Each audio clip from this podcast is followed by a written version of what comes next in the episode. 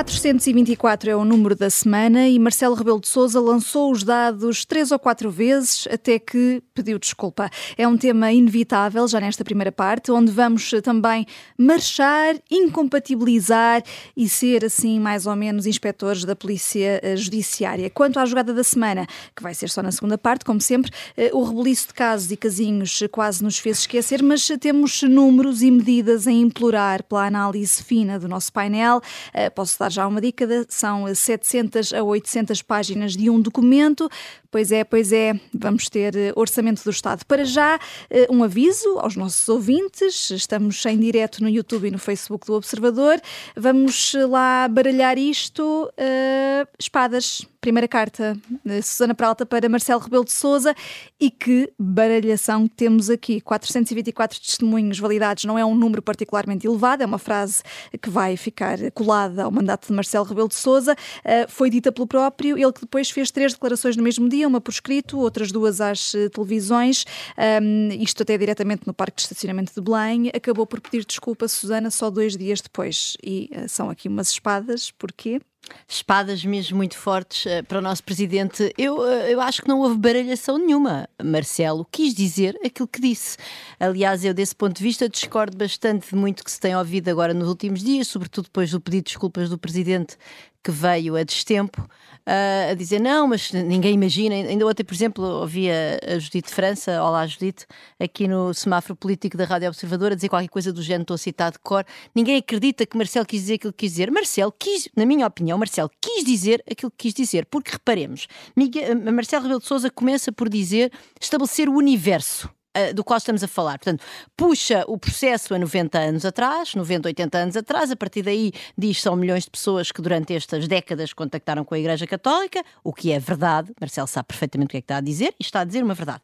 Depois fala do método de recolha de informação, porque podia ser que o nosso método de recolha de informação, ou seja, o trabalho desta comissão independente, uh, uh, fosse fosse fracota, ou seja, fosse, por exemplo, uma semana de trabalho ou assim, não é? Portanto, ele, ele, quer, uh, uh, ele quer deixar claro que a nossa Comissão Independente trabalhou mais tempo do que as outras, o que é mentira e já lá vou. Mas, portanto, ele aí está a dizer: atenção, nós andámos a cavar nisto muito mais tempo e neste universo de milhões não encontramos a mesma coisa do que as outras comissões. Portanto, não vale a pena estar. Quer dizer, Marcelo Rebelo de Souza, uh, eu, enfim, não sou eleitora de Marcelo Rebelo de Souza, nem especialmente fã, mas quer dizer, concedo-lhe o dom da inteligência, ele sabia exatamente o que é que estava a dizer, porque isto é um argumento extremamente construído. Não foi um deslize. Marcelo Rebelo de Souza não lhe fugiu ali a boca para a verdade numa, numa reação atabalhoada, até, até podia ter tido uma reação atabalhoada pela própria emoção uh, de estar de facto preocupado com aquelas vítimas, com os horrores que estas pessoas uh, viveram uh, a serem abusadas reiteradamente por membros da Igreja.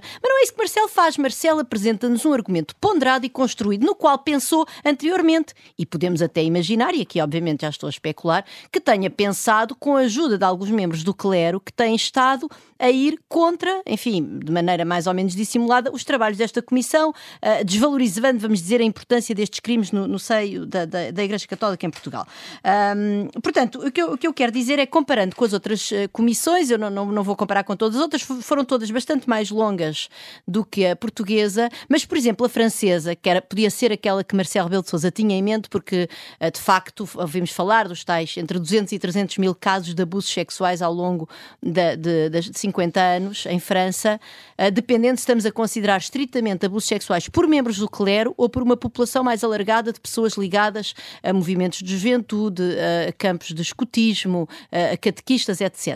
Uhum. Agora, esses números da Comissão Francesa foram, chegaram a eles através de um inquérito representativo à população. Portanto, foram, fizeram uma, uma amostra cerca de 28 mil franceses maiores de idade fizeram um inquérito representativo e, a partir de respostas a esse inquérito, extrapolaram para a população este número de abusos.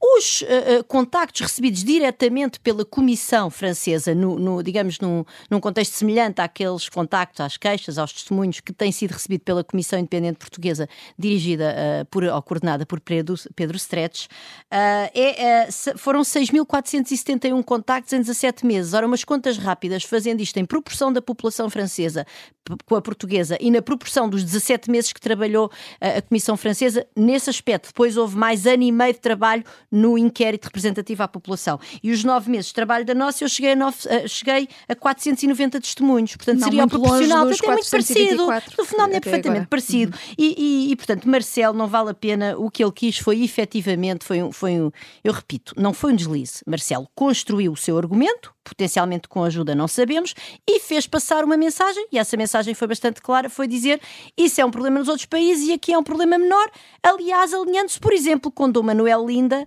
nosso uh, bispo favorito uh, da história do meteorito e da história de que os abusos não são um, uh, um crime público, e já agora que ainda hoje no Twitter veio falar do problema das relações das pessoas com os seus animais de estimação. Portanto, numa semana em que esta história está na Berlinda, Contrariamente a Dom Ornelas, que logo na quarta-feira veio dizer: atenção, é preciso, uh, as, as, vítimas têm de falar, é importante o trabalho da Comissão. E um só caso já é uma claríssimo. derrota. E, uhum. o seu, e parece até, saiu ontem no Observador, que as acusações contra Dom Ornelas serão menos fundadas do que parece, mas enfim, se a Justiça fará o seu caminho, aquilo que eu observo é que Dom Ornelas tem tido um discurso bastante coerente relativamente aos trabalhos desta Comissão e Dom Manuel ainda veio hoje para o Twitter falar da, da questão do, da relação entre as pessoas e, os, e o seu cão. Eu li com atenção, porque de facto tenho um cão, uh, mas quanto ao resto uh, não tenho mais nada a dizer. Uh, Jorge Fernandes, não foi mesmo um deslize de Marcelo Rebelo de Sousa? Não, de maneira maneira nenhuma concordo absolutamente com a, com a Susana.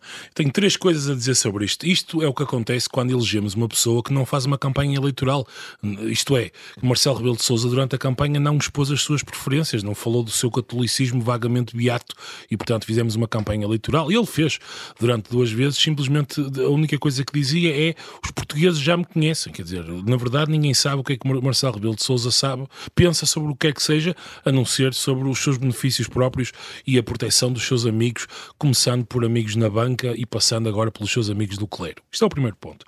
O segundo ponto, que eu acho que é gravíssimo, como é que Marcelo Rebelo de Sousa sabe quem são as vítimas? A Comissão anda a revelar ao Presidente da República quem são as vítimas, que têm 90, 80 ou 70 anos? Eu não sei, quer dizer, isto é uma. Se há quebra de, de, sigilo e de proteção de vítimas, e, e quer dizer, esse, esse, sigilo deve existir para todas as vítimas, uma vítima de um crime desta natureza, que, enfim, é um crime absolutamente hediondo, eu, eu não quero imaginar sequer como é que o Presidente da República tem informação privilegiada sobre quem são estas vítimas. Como é que ele faz? Este comentário pressupõe que ele sabe quem são o número de vítimas, ou o número de queixas até agora, quem são as vítimas, que a idade que têm, onde é que as coisas ocorreram. Quer dizer, isto, isto, isto, isto é inacreditável. Inacreditável, simplesmente. O Presidente da República não pode ter acesso a esta informação. Nem o Primeiro-Ministro, ninguém. As únicas pessoas que podem ter serão as pessoas que fazem parte da comissão uh, independente, enfim, vagamente independente, que aquilo de independente não tem nada, e, e o Ministério Público, que é, que é quem terá o papel, digamos assim, de que faça a informação recolhida agir em conformidade. E portanto, quer dizer, eu não consigo perceber como é que Marcelo. Falas... Como, é, como é que Marcelo Rebelo de Souza teve acesso a isto? Não deve ter tido. Estava a especular, estava a mandar. Tenho muitas dúvidas sobre isso. Tenho, sinceramente, muitas ah, dúvidas tenho, sobre não, isso. Eu tenho poucas dúvidas de que ele não teve. E o, e o, problema disto sempre é que, é que Marcelo Rebelo de Sousa, e viu-se isso no, no, ato de contrição vagamente falso que ele fez ontem na Gulbenkian, é que Marcelo Rebelo de Sousa não passa de um beato da igreja com um cheiro bastante estado no vista. Ele pareceu-me assim uma supico pinto com um doutrinamento em direito, aquelas, aquelas sabe, vocês sempre souberam, o Presidente da República sempre se preocupou com os pobres, com os desvalidos, com as pessoas, que, as pessoas os mais fracos da sociedade portuguesa. A cara dele foi uma coisa fascinante aquilo, foi fascinante. Supico Pinto, nos anos 70, não teria feito melhor na, na, na Comissão para a Condição da, da, da, das Mulheres. Uh, e o eh, Primeiro-Ministro acabou por eh, vir aqui sair em defesa de Marcelo Rebelo de Sousa. Houve vários partidos e, uh, enfim, vários setores da sociedade que uh, estavam a exigir um pedido de desculpa por parte do Presidente da República. Ora, António Costa o que veio dizer é que a quem se deve um pedido de desculpa é mesmo ao, ao Presidente da República, Luís Aguiar Conraria. isto vai mostrar que a Aliança São Bento-Belém está aqui de pedra e cal? Mais forte do que nunca. É. Acho que António Costa aproveitou uh, o vazio que houve à direita. De facto, à direita houve poucas pessoas a, a defender. Uh, a defender Marcelo Rebelo de Sousa e António Costa viu aqui uma oportunidade para firmar a aliança que já vem de algum tempo e é uma forma de reafirmar a aliança. aliança. Aliás, é interessante que hoje no público, além do excelente artigo da, da Susana Peralta, uh, a falar sobre isto que ela acabou de... a escrever sobre isto que ela acabou de falar, uh, temos também um artigo do Diogo Feio a dizer mais ou menos isto que eu estou a dizer, que, uhum. que ele, portanto, ele abraça, digamos assim, uh, ideologicamente e politicamente Marcelo Rebelo de Sousa e toma o partido dele e diz que acusa a direita de o estar a entregar nos braços de uh, nos, nos, braços de António Costa. Mas pronto, ainda, ainda vivia iludido o Diogo Feio.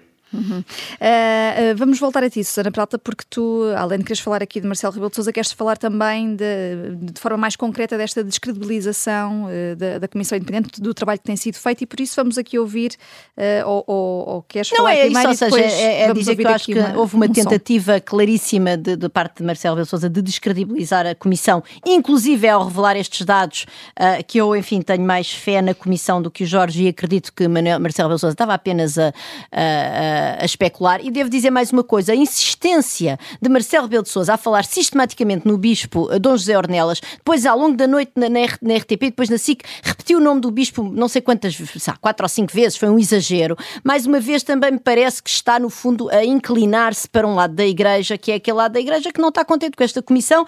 E Dom José Ornelas, enfim, eu não sou uma pessoa que defenda bispos em geral, mas quer dizer, pode ter imensos defeitos e pode até ter culpas no cartório. Não vou dizer que não, mas tem sido claríssimo desde o início e voltou a ser claríssimo uh, na quarta-feira, depois destas vergonhosas declarações uh, de Marcelo Belo E, portanto, eu de facto acredito mesmo que Marcelo fez uma tentativa uh, deliberada de descredibilizar a Comissão e, desse ponto de vista, queria apenas que nós aqui no Fora do Baralho nos associássemos à Comissão no apelo das pessoas colaborarem com ela, às vítimas que estejam aí a ouvir-nos, têm três semanas e que vão então fazer as suas declarações à Comissão, confiando no profissionalismo daquelas pessoas que fazem parte da Comissão. Se na infância ou adolescência foi vítima de abusos sexuais por membros da Igreja Católica, testemunhe. Contacte-nos pelo número 91 711 0000 ou aceda ao questionário online no site darvozausilêncio.org. Esta é uma mensagem da Comissão Independente para o Estudo de Abusos Sexuais na Igreja Católica Portuguesa.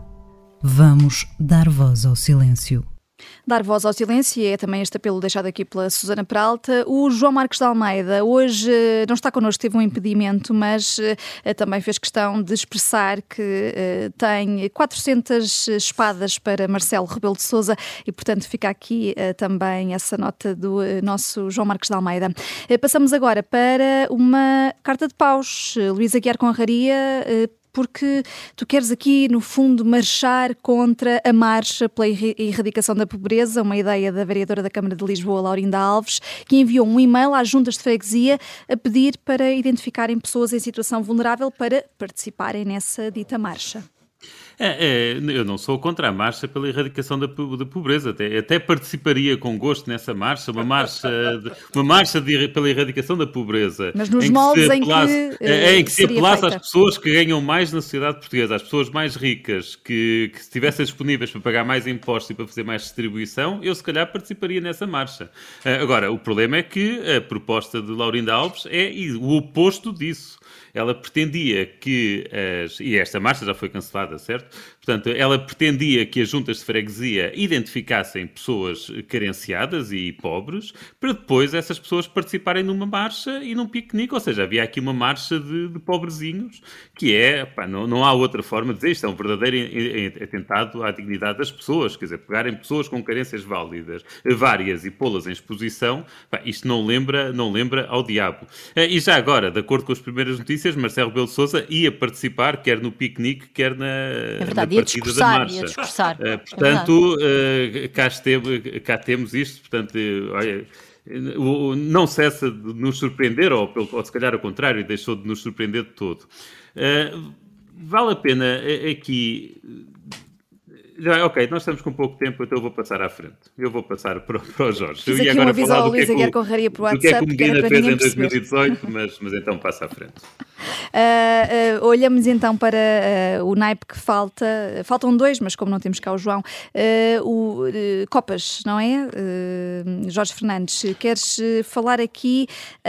basicamente, são umas Copas que se calhar não são muito óbvias, mas vêm a propósito da chamada de atenção de Bruxelas, que receia que o governo português interfira politicamente em investigações criminais, ao tirar aqui a Europol e a Interpol da alçada da Polícia Judiciária. Entretanto, o PS até veio prontificar-se logo para corrigir a lei. Paulo Rangel, do PSD, diz que essa correção não vai mudar nada uh, e tu lá está, como nós sabemos aqui, adoras sempre um bom puxão de, de orelhas adoro, adoro. com consequências. Resta saber se, se, estas atitudes dos visados vão ter mesmo consequências. Ah, não? não vão ter nenhumas consequências. Já sabemos bem a, magnífica relação que o Partido Socialista tem e o registro pouco menos que recomendável em matéria de separação de poderes. Enfim, já tem uma longa história, desde do mítico dia em 2013 em que andava António Costa, eh, Ferro Rodrigues e metade do PS a tentar falar com o Procurador-Geral da República com, e com o Guerra para tentar resolver o problema da Casa Eh, passando por José Sócrates as escutas, eh, Pinto Monteiro, enfim. Portanto, o PS tem um registro altamente recomendável, como toda a gente sabe, em matéria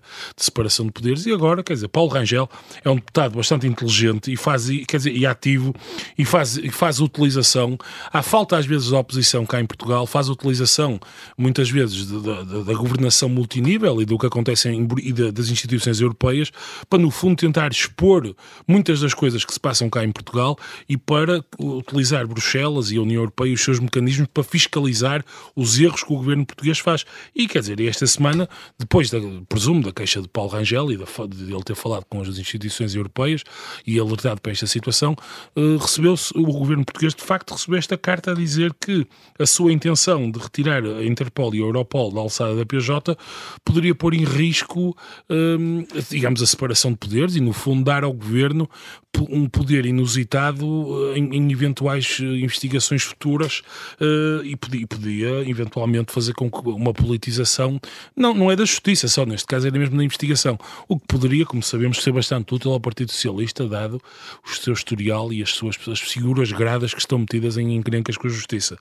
E, portanto, no entanto, o, meu, o, o motivo pelo qual eu acho que isto não vai mudar é, é que verdadeiramente a reforma da justiça não interessa a ninguém. Os, os sindicatos da justiça que nem deveriam existir, a minha opinião, porque ou se é funcionário público e é sindicalizado, ou então é órgão de, ou são órgãos ou são titulares de órgãos políticos e judiciais, e portanto nesse caso, eh, nesse caso, eh, enfim, não se pode ter o, o bolo e comê-lo ao mesmo tempo. Mas os sindicatos são dominados pelo PSD e pelo, P, e pelo PCP, e portanto, com a ausência de, de vontades de reformas do, do PS, com o PCP e com o PSD também a terem grande coisa a perder, as alterações na justiça não se prevêem para nenhum, para nenhum quer dizer, para nunca, e portanto cá vamos cantando e, e, rindo e Portugal continua alegremente a apodrecer e neste caso a separação de poderes será uma das próximas vítimas da questão, aliás a separação de poderes está no cerne precisamente desta questão que vimos falando hoje de Marcelo Rebelo de Sousa, isto é um, um, um conflito fortíssimo entre a, instituição Presidente da República e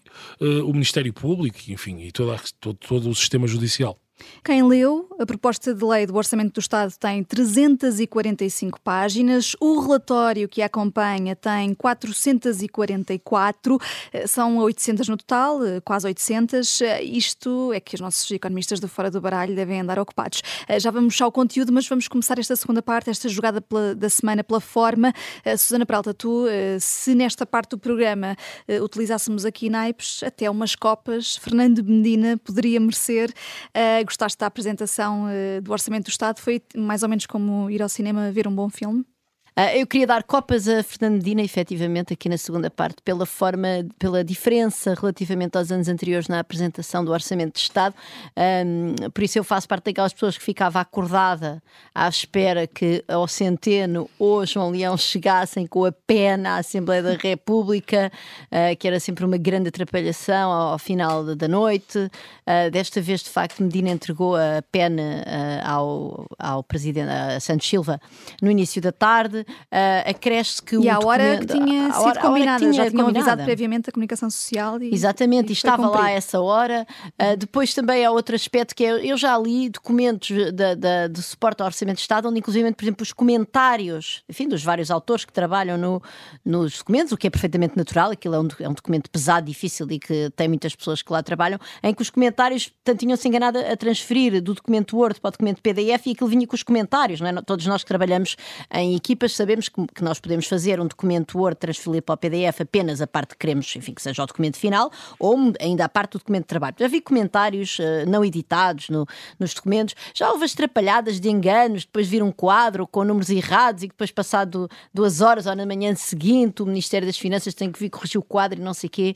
Uh, nada disso aconteceu este ano, aquilo foi entregue a de meio da tarde, uh, o que também permitiu a, a, a Fernandina fazer uma conferência de imprensa que tipicamente nos anos anteriores era no dia seguinte de manhã. De manhã bem vezes, cedo. Um grande profissionalismo, isto é fantástico. Este governo é, Muitas é vezes muito até bom, com, muito bom. com uma cara de sono dos, do, do ministro e do secretário de Estado. Medina, ah, não, não, isso não aconteceu. E depois também me pareceu que Medina teve bastante bastante calmo na conferência de imprensa, portanto foi, foi, foi bastante didático, pronto, enfim, isso, e já agora no site da DGO também estavam lá logo todos os mapas compostinhos, ainda não está lá tudo, faltava ainda o orçamento de cidadão, não sei se entretanto já lá foi posto e, e aquele documento de, uh, do, do, de síntese do orçamento uhum. também ainda não estava. Mas enfim, comparado com outros anos, e depois eh, também quanto ao conteúdo do relatório, eu ainda tenho muitas queixas a fazer eh, à, à falta de transparência da maneira como alguma uhum.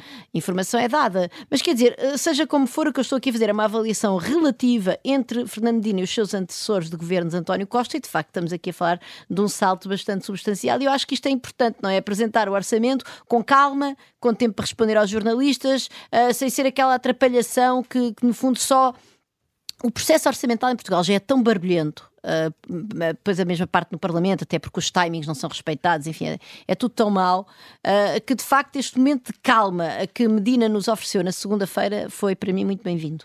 E para o Luís Aguiar Conraria também, uma assistência aqui ao que diz a Susana, Luís. Uh, sim, mas a, a, a Susana já, já disse tudo. Deixa-me só chamar a atenção que isto foram duas ou três, duas semanas, talvez, correram muito bem ao governo, do ponto de vista mediático, com, a, o acordo, com, o acordo de rendimentos, uhum. com o acordo de rendimentos, concertação social. Uh, e agora, portanto, esta semana com o orçamento também acho que, que lhe correu bastante bem. E uh, acho que pela primeira vez, eu até agora, eu nunca percebi porque é que se falava em Medina para suceder a Costa. Uh, e acho que esta foi a primeira semana em que eu consegui perceber o que é que, o que, é que algumas pessoas veem nele uh, e realmente se a performance dele ao longo dos anos fosse igual ao que foi esta semana, independentemente agora da questão da substância do orçamento que discutiremos depois, uh, mas se a performance dele habitual fosse a desta semana, então aí realmente percebia-se porque é que ele era um potencial sucessor de António Costa e porque é que poderá vir a ser primeiro-ministro. Mas pronto, mas isso para já, do meu ponto de vista, para já é só uma semana que correu bem, portanto ele teria de fazer isto regra para ser um, um para ser considerado um potencial sucessor a sério. Sendo que correu mal uh, no, nos casos das incompatibilidades uh, no, no, governo, mas correu bem desse ponto de vista da, da, uh, da apresentação e do acordo de rendimentos e, do orçamento do Estado. mas já agora, e antes de irmos ao conteúdo do documento, tendo em conta que o Luís Aguiar Conraria pegou aqui em, em, Fernando Medina a posicionar-se para, para ser sucessor de António Costa, Jorge Fernandes, de facto está a dar provas de que pode vir a ser um bom sucessor?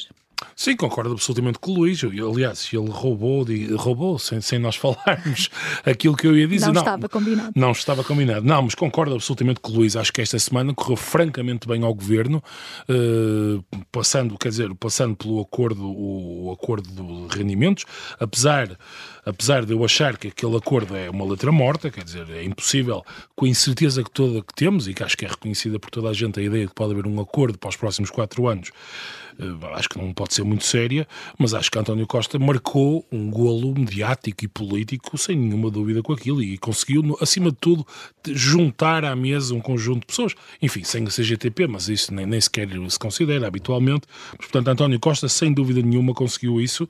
Um, e Medina fez, parece, concordo com aquilo que a Susana disse, quer dizer, deu provas de calma, de profissionalismo. E achei que nas entrevistas, não sei se posso falar já um bocadinho do conteúdo, enfim, enfim, do político. E a dar a voz mas... aqui aos nossos economistas primeiro, mas. É, mas, mas deixa, antes, antes deles falarem, porque eles sabem muito mais disto que eu, mas eu queria falar de, de uma coisa que achei curiosa, precisamente relacionada com Medina. Uma das coisas que eu apreciei mais em Medina é que ele não se furtou a, a, a reconhecer o, o, a incerteza, por um lado, e a reconhecer que de facto há momentos em que não há alternativa. Aliás, hum, é, é, todo, eu quando estava a ver Medina na televisão e toda, todas as, as enfim, por exemplo, a, entrevista que ele deu na SIC Notícias ao José Gomes Ferreira, Lembrei-me de uma, de, uma, de uma lenda, enfim, não sei se isto é apócrifo ou não, mas em 2002 Margaret Thatcher foi convidada por um, por um deputado inglês, o Conor Burns, para fazer um discurso no seu círculo eleitoral. E nesse discurso foi-lhe foi perguntado, bem, e qual é o seu maior legado? E ela disse que o maior legado dela era o Tony Blair e o New Labour, porque basicamente Thatcher fez com que o New Labour, o Labour antigo, passasse de um, de um partido quase neomarxista para um partido terceiro terceira via, centrista, capitalista. E, portanto, aqui eu, eu lembrei-me de Passos Coelho e pensei que Passos Coelho devia estar a sorrir ao ver Medina fazer uma, uma, uma apresentação muito calma e a explicar que, de facto, os mercados são muito importantes e a dívida pública e que há constrangimentos externos. Vejam lá, e, e vejam lá que até há constrangimentos externos que não permitem ao governo fazer as opções que quer, porque eu pensei em 2015 e 2016, quando António Costa chegou ao poder, que, não, que, que a austeridade que Passos Coelho tinha infligido aos portugueses tinha sido uma mera opção política, que ele tinha querido fazê-lo, apesar de não ser necessário. Portanto, vês aqui e, portanto, alguma honestidade no Ministro das Vejo das honestidade, Finanças. por um lado, e vejo realmente o, o quão duradouro é a, a, a, mudança na cultura política portuguesa e como o, o legado não é bem de Passos Coelho, mas quer dizer, dos anos de Passos Coelho, realmente permanece. E, portanto, o, o, no, e não é, não, é, não é de sumenos, eu acho que não, não acho que isto é um, seja um pormenor, que isto seja o primeiro orçamento de Estado eh, em que o Partido Socialista está em maioria absoluta. Portanto, a de, de, muitas coisas que aconteceram ao longo dos últimos anos eh, acabou e, portanto, o Partido Socialista está a fazer o orçamento sabendo a incerteza que há, a guerra, a inflação, etc., mas sem ter que fazer aqueles, aqueles malabarismos que tinha que fazer quando estava uh, atrelado ao Bloco e ao PC. E, portanto, isto, isto não, quer dizer, não, não esquecendo que existem algumas, e a Susana e o Luís vão falar aqui disto com muito mais propriedade que eu, que existem algumas, enfim, algumas coisas marteladas e algumas coisas ali que são benesses uh, meramente encapotadas e que não vão acontecer de resto. Uhum. Mas, uh, mas sim, mas gostei de ver Medina, pareceu-me sério, e gostei de ver o reconhecimento que de facto o contexto importa e que às vezes não há mesmo alternativa. Ah, e ah, dessa análise apurada que vocês os dois foram fazendo, Susana e Luís, este é ou não é um bom orçamento, Luís? Uh, a minha impressão geral é que sim, é um bom orçamento e também tive um bocado a reação do Jorge que foi, epá, que pena em 2015 não ter havido maioria absoluta do PS. Uh, e, e, pronto, e tivemos de estar com quatro anos, quatro não, foi mais, mas, mas aqueles quatro anos de orçamentos perfeitamente, até ficcionados quase, com a história das as cativações, tornavam o, urso, uh, o orçamento aprovado uma ficção. Uh, há, há um aspecto para mim é mesmo importante, que é o da redução da dívida. Não é um enorme mérito deste governo e não é um enorme resultado de políticas de austeridade, quer dizer, a redução da dívida em grande parte, daqueles que se prevê de 115% para 110%, grande parte dessa redução é o efeito da inflação, que ao aumentar o PIB nominal faz com que o rácio da dívida sobre o PIB eh, caia bastante. Portanto, basta ter, basta ter déficits próximos de zero para que a inflação ajude a reduzir muito depressa o rastro de dívida pública. Portanto, olha, é dos poucos, é dos poucos efeitos bons uh, que a inflação tem e fico contente de o governo estar a aproveitar em vez de estar a fazer aquilo que os partidos à sua esquerda gostariam de fazer, que era. Uh, e à sua direita também. Ah, isso, é, isso, é, isso, é, outra questão, que isso tem a ver também com o que o Jorge estava a falar, do legado de Passos Coelho. Portanto, aqui o, parece é que o PSD, quando está na oposição, se esquece do seu legado quando esteve no governo. E anda para aí a pôr cartazes a dizer que não, que não cortaria nem um euro nas pensões.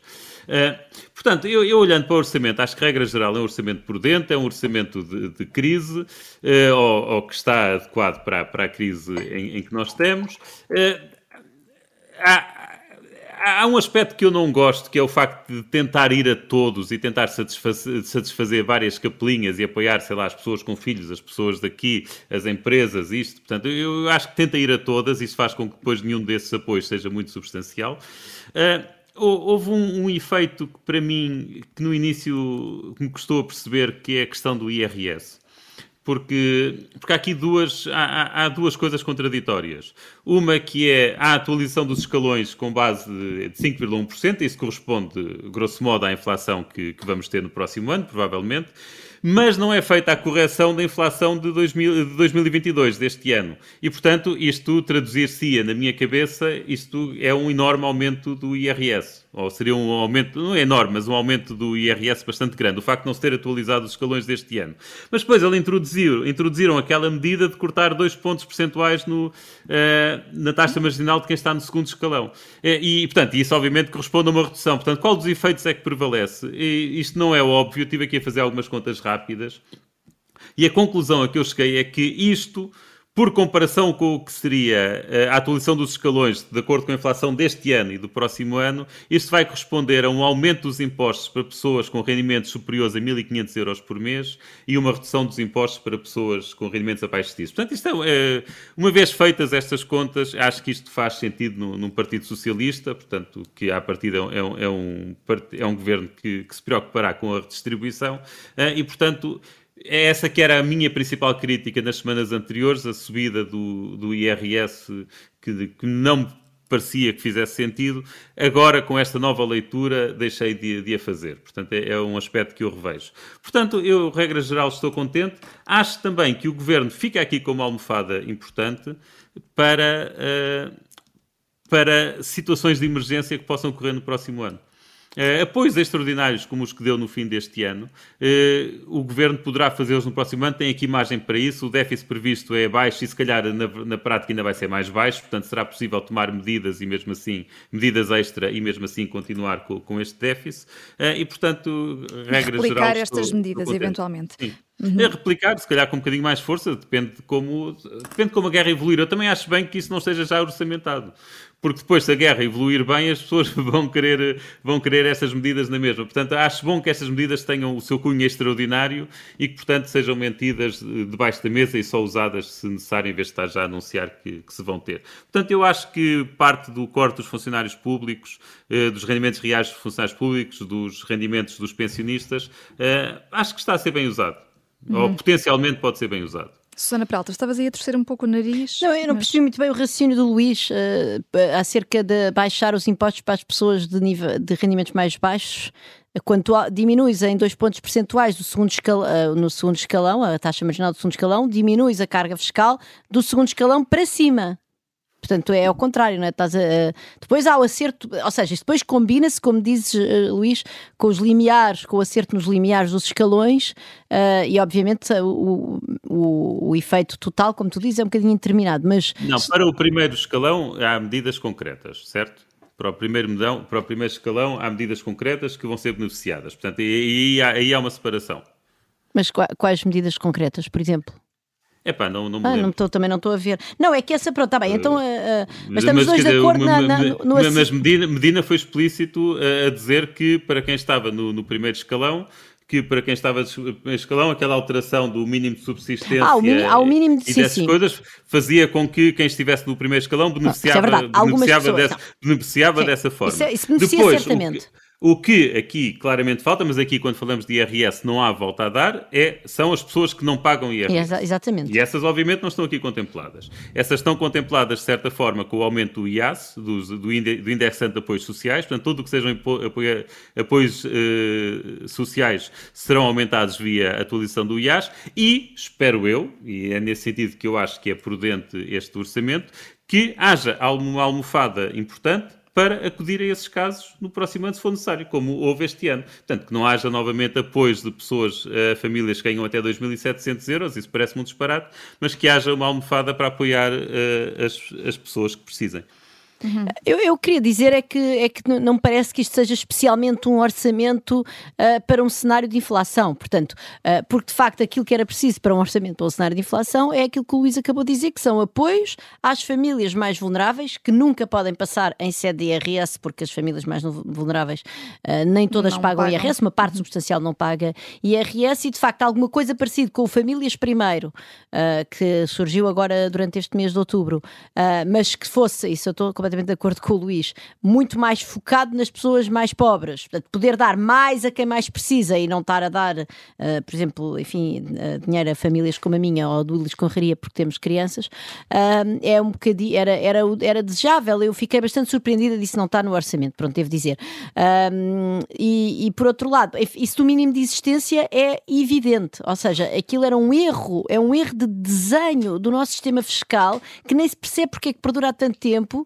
Uh, e de facto é extraordinário que, que Medina e a sua equipa venham resolvê-lo, só o que é um bocado estranho é porque é que fazem isto numa convergência ao longo de dois anos e não resolvem logo de uma vez, isso eu não percebi muito bem, mas enfim, é uma boa notícia. Uh, mas eu acho que, que aqueles, portanto, o que o governo fez foi uh, ir buscando, uma, eu chamei-lhe no público, não é popurri fiscal, porque no fundo são medidas em sede de IRC, de majoração dos custos com a energia, de majoração com os custos com os salários, majoração no cálculo do lucro, não é? Portanto, quando eu dou uma majoração em sede de IRC, uma majoração de custos, estou a fazer que cada 10 euros que eu gasto sejam, na verdade, contabilizados como 12, por hipótese, e portanto hum. estou a diminuir o meu lucro, estou a diminuir a minha carga fiscal.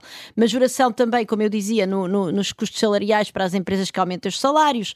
Uh, portanto, é, e depois temos no, em sede de IRS uh, aquelas ideias de, de, passar para um escalão mais baixo de dedução na fonte, que é uma medida, enfim, bastante cosmética, para fazer face ao aumento, por exemplo, da prestação de habitação. Portanto, eu estou menos otimista do que o Luís no, seguinte, no sentido seguinte. Uh, não me parece que no cenário atual não vá ser necessário desenhar medidas mais específicas de apoio às famílias que vão ter dificuldade em fazer face às suas uh, despesas essenciais e às suas despesas de, de reembolso do empréstimo à habitação. E desse ponto de vista, pareceu-me uh, um, um, orçamento curto aí. Agora, uh, eu alinho-me com o Luís que, enfim, que num cenário em que nós estamos provavelmente em, uh, vamos, enfim, estamos a enfrentar uma probabilidade elevadíssima das taxas de juros continuarem a elevar, vamos a, a subir, vamos dizer assim. Parece-me que eu acompanho a prudência do Ministro das Finanças quando ele diz eu não ia me pôr agora aqui a aumentar o déficit desta forma, porque uh, e, e nem sequer percebo muito bem esses apelos a aumentar o déficit. Agora, claro, há outras maneiras de dar dinheiro aos mais pobres, não é preciso aumentar o déficit, é preciso fazer como o Luís sugeriu há pouco, quando falámos da marcha dos pobrezinhos da Laurinda Alves, uh, fazer com que enfim, as pessoas que ganham mais paguem mais, uh, paguem mais impostos. Portanto, enfim, eu tenho, mas, mas quer dizer, globalmente eu acho que é um orçamento um bocadinho mais do mesmo. Pronto, não me parece que seja um orçamento pernicioso, de longe disso, mas também não parece que seja um orçamento que vá fazer face cabalmente aos problemas que a inflação vai trazer às famílias mais carenciadas ao longo do ano 2023. Luís? Não, eu queria só aqui chamar a atenção para duas coisas. Parece que a Susana não está a ter devido em atenção, parece-me. Portanto, há, há, um lado que é o aumento do salário mínimo, que faz com que eh, as famílias que ganham menos bem, portanto, mais, mais próximo do salário mínimo, vejam os seus rendimentos é aumentados e no aumento do salário mínimo eh, não há perda real de rendimentos. Uh, o do próximo ano mais o deste ano vai corresponder mais ou menos à inflação de, destes dois anos conjugada. Portanto, uh, por aí fica feito. Uh, e, portanto, isso, isso não, digamos não é uma coisa orçamental, não é? De facto, não é orçamental o, o, o, salário mínimo é definido no orçamento. Uh, mas pronto, mas é uma política que é dirigida a quem tem rendimentos mais baixos. E depois, para quem nem empregado está, aí de facto o apoio institucional que existe, os apoios que existem estão quase todos indexados ao índice, ao IAS, não é? Portanto, ao índice, ao IAS. Sim, mas esses apoios existem, sim, e, esse IAS... E, e esse foi atualizado. Foi atualizado, não podia deixar de ser já agora, isso está, na, está na lei. Mas, mas, foi, não é? Está bem, eu sei, mas esses apoios estão desenhados para uma situação que não é uma situação de inflação elevada, não é? Portanto, essas pessoas. E essas pessoas, como sabes, têm uma inflação, têm uma taxa, enfrentam uma taxa de inflação que é superior à taxa de inflação média. Isso Porque, tem. Certo. Portanto, enfim, é, é um não, facto. Não duvido. É um facto. Que... A inflação atinge mais essas pessoas. Essas Portanto, pessoas, isso sim. já explicaste várias, várias vezes e estamos todos de acordo. Uh, agora, eu por acaso, a principal crítica que tenho, na verdade, são os apoios às empresas e, e, e espero para ver os apoios que serão dados em relação à, à eletricidade e ao gás. Uh, quero ver se essas interferências com o mercado se não destroem os incentivos das empresas a, a pouparem energia. Estou completamente Mas de acordo. A majoração. Temos de esperar para ver. Completamente temos de acordo. De esperar para ver. Majorar os custos energéticos pode ser uma péssima decisão, porque aquilo que nós, temos, nós queremos é que as empresas façam um esforço de conversão. E, portanto, não é nada claro que isso seja a medida certa e nesta altura. E aqui uma pergunta só de sim ou não. Eh, por aquilo que acabaram de dizer, corremos o sério risco de, de vir a ter um orçamento retificativo? Tem sido ponto de honra de António Costa não apresentar nenhum. Não, há várias formas de contornar isso e o António Costa já, já mostrou que as domina todas. Uhum. Jorge? António Costa, quer dizer, na, na, o, do ponto de vista institucional, o governo não pode gastar dinheiro. O Parlamento tem que autorizar o, o, o portanto, o orçamento e o, isso é um, um, dos principais poderes do Parlamento. António Costa já mostrou desrespeito total pelo Parlamento. Não, Aliás, ao longo isso é verdade. Não, é verdade. Ao, não, não, concordo. Ao longo dos últimos Objection. anos. Um trufo. Ao longo, Objection. ao longo, ao longo dos últimos anos, de resto, com a geringonça, não. ele aprova, o, o, Parlamento aprovava um determinado orçamento e o governo fazia, executava um orçamento radicalmente diferente. Diferente, mas, Bom, o, mas, mas, era para menos. Mas é para, para menos. É uma autorização certo, certo. de despesa. Costa nunca gastou mais do que aquilo não, que foi dado. Não, não. Portanto, ele não, ele não sim, desrespeitou, ele respeita, okay, respeitou okay, a okay. Se quiseres, ir por esse, se quiseres ir por esse caminho, sim. Mas, por, mas sim, mas eu concordo com o Luís. O, o Costa nunca fará um orçamento retificativo, que isso é coisas de governos de direita. Ele é um socialista e protege o povo e está preocupado com os pobrezinhos. Terminamos Portanto, com esta, não, com esta ironia não é, não é, do, do, Jorge Fernandes, o Fora do Baralho. Os nossos economistas Susana Peralta e Luísa Guerra Conrari vão eh, entreter-se no fim de semana a ler as centenas de páginas do orçamento, ou então não. Eh, há novas jogadas na próxima semana, ao meio-dia, na Rádio Observador, sempre, sempre Fora do Baralho e também sempre em podcast. Até lá.